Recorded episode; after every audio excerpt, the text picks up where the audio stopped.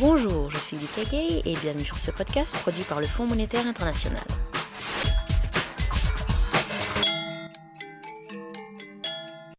Nombreux sont les chercheurs qui ont entrepris de définir la nature de l'intégration grandissante que connaît le monde. Kemal Dervis est vice-président et directeur du département Global Economy and Development de la Brookings Institution. Dans le dernier numéro de Finance et Développement, il explique les trois tendances qui, selon lui, sont aujourd'hui à l'œuvre au sein de l'économie mondiale. Convergence, interdépendance et divergence. Nous nous sommes récemment entretenus avec M. Dervis. Il a commencé par nous décrire l'évolution du phénomène de convergence. Dans la convergence, dans le sens que lorsqu'on prend l'ensemble des pays en voie de développement, les pays émergents et les pays encore euh, moins développés, et on compare au revenu moyen de l'ensemble des pays avancés, on voit que depuis les années 1990, l'écart commence à diminuer de façon assez rapide.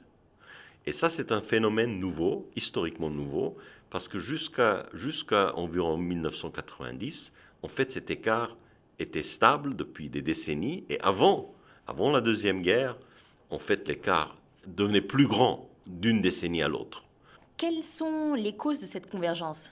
Je pense que les causes sont multiples, mais la cause la plus importante, c'est que les pays en voie de développement et les pays émergents ont appris à importer, à utiliser la technologie qui existe dans le monde et qui a été inventée évidemment dans les pays plus avancés pour la plupart. Avant, ils n'arrivaient pas à le faire, ils n'avaient pas les institutions, les mécanismes. Mais il y a d'autres mécanismes.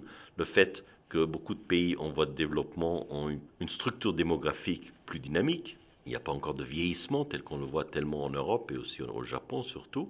Il y a aussi le fait que les pays euh, en voie de développement ont appris à conduire une politique économique plus efficace, euh, ont appris par les crises euh, malheureusement qu'ils ont dû traverser, de faire plus attention à équilibres budgétaires et monétaires.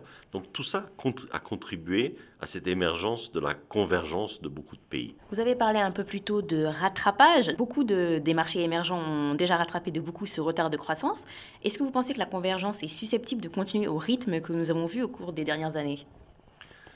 Au fur et à mesure que les pays rattrapent, euh, que le rattrapage s'effectue, euh, par exemple la Corée est un exemple d'un pays qui, a rattrapé énormément. On ne peut plus s'attendre maintenant que la Corée va continuer à croître à des rythmes beaucoup plus élevés que les pays avancés. Mais dans leur ensemble, je pense qu'il y a encore une bonne distance à parcourir. Les mécanismes de rattrapage vont continuer à jouer. Ils vont peut-être commencer à jouer dans d'autres secteurs aussi. Ils ont surtout joué dans le secteur industriel, mais dans le secteur des infrastructures, des services, de l'enseignement.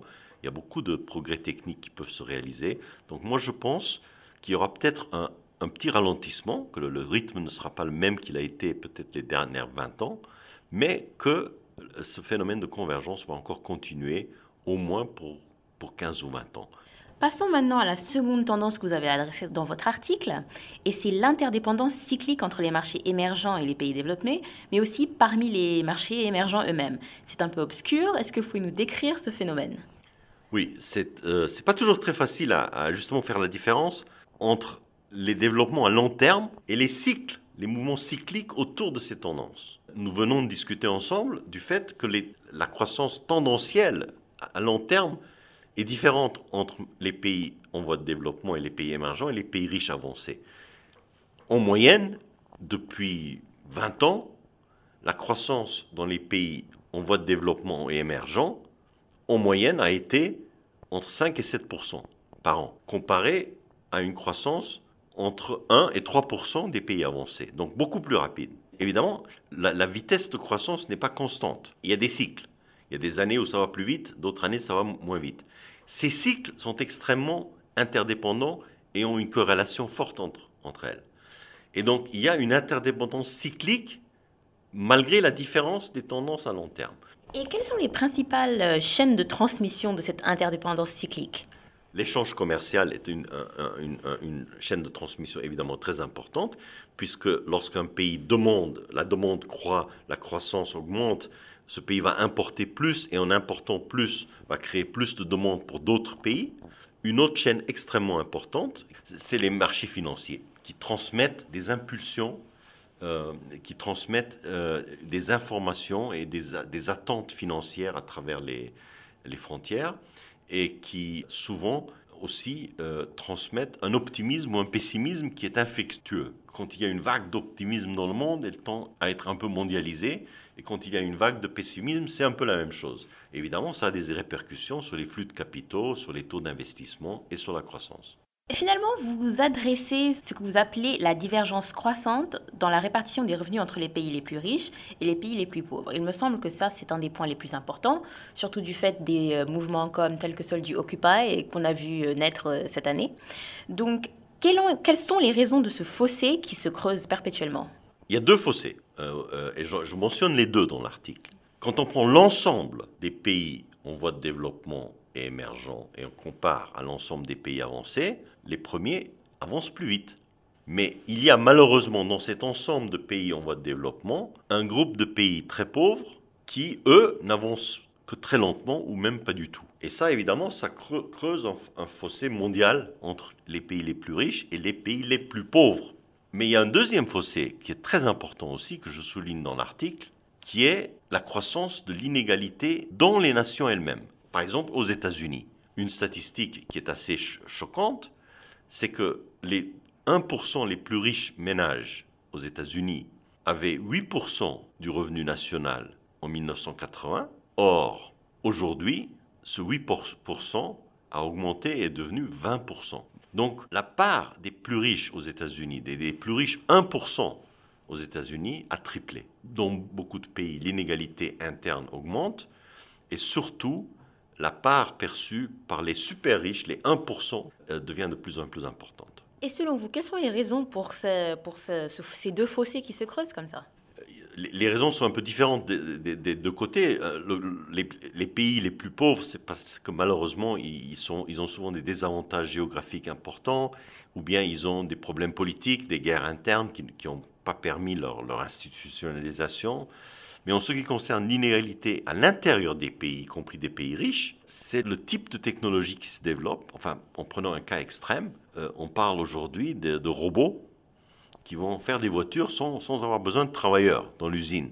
Ce n'est pas encore tout à fait le cas. Mais évidemment, quand des technologies de ce type se développent, il y a une pression euh, sur le travail qui est énorme, sur les travailleurs et qui ne va pas dans la direction euh, d'un meilleur emploi et de meilleurs salaires. Évidemment, il y a d'autres emplois qui peuvent se créer. Et donc, il est très important d'avoir un système d'enseignement et de formation qui, accompagne ce processus. Mais euh, les progrès technologiques, souvent, posent des défis importants euh, au travail. Il y a aussi la taille du marché. Si aujourd'hui vous avez un grand succès, la taille de votre marché, c'est le monde entier. Il y a 50 ans, un sportif, il y avait peut-être 1000 personnes qui le regardaient.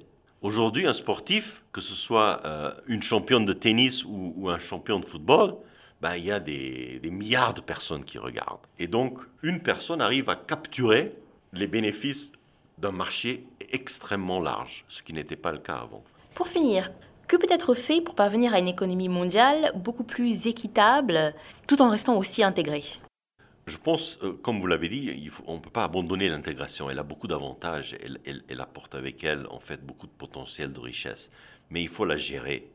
Et il faut la gérer de façon internationale. Les grands problèmes macroéconomiques ou les problèmes, par exemple, de l'environnement liés au réchauffement climatique, ce sont des problèmes qui demandent une coopération internationale beaucoup plus forte. Et, euh, et deuxièmement, je crois qu'à l'intérieur des pays, il faut des, systèmes de protection sociale et il faut des, systèmes d'impôts qui demandent quand même à ceux qui sont les plus fortunés euh, de partager leur fortune un peu plus.